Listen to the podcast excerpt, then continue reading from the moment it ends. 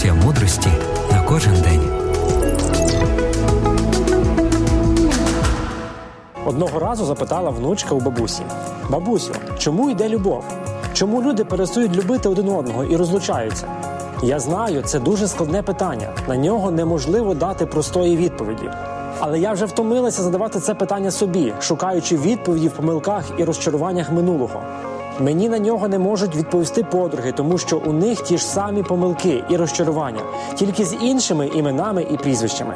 Я навіть шукала відповіді на це питання в книгах по психології, але там замість відповідей багатосторінкові описи неврозів, комплексів, ієрархії цінностей, когнітивних дисонансів. Бабусю, ти можеш пояснити мені просто і зрозуміло, чому йде любов? Онучко, відповіла бабуся. Відповідь на це питання проста. Любов йде тоді, коли один з пари починає думати, що він гідний кращого. Коли один починає вважати присутність другого в своєму житті не заслуженим щастям, а чимось само собою зрозумілим, тоді любові вже немає місця і вона йде. А вина всьому гординя. Не проганяйте любов зі свого життя.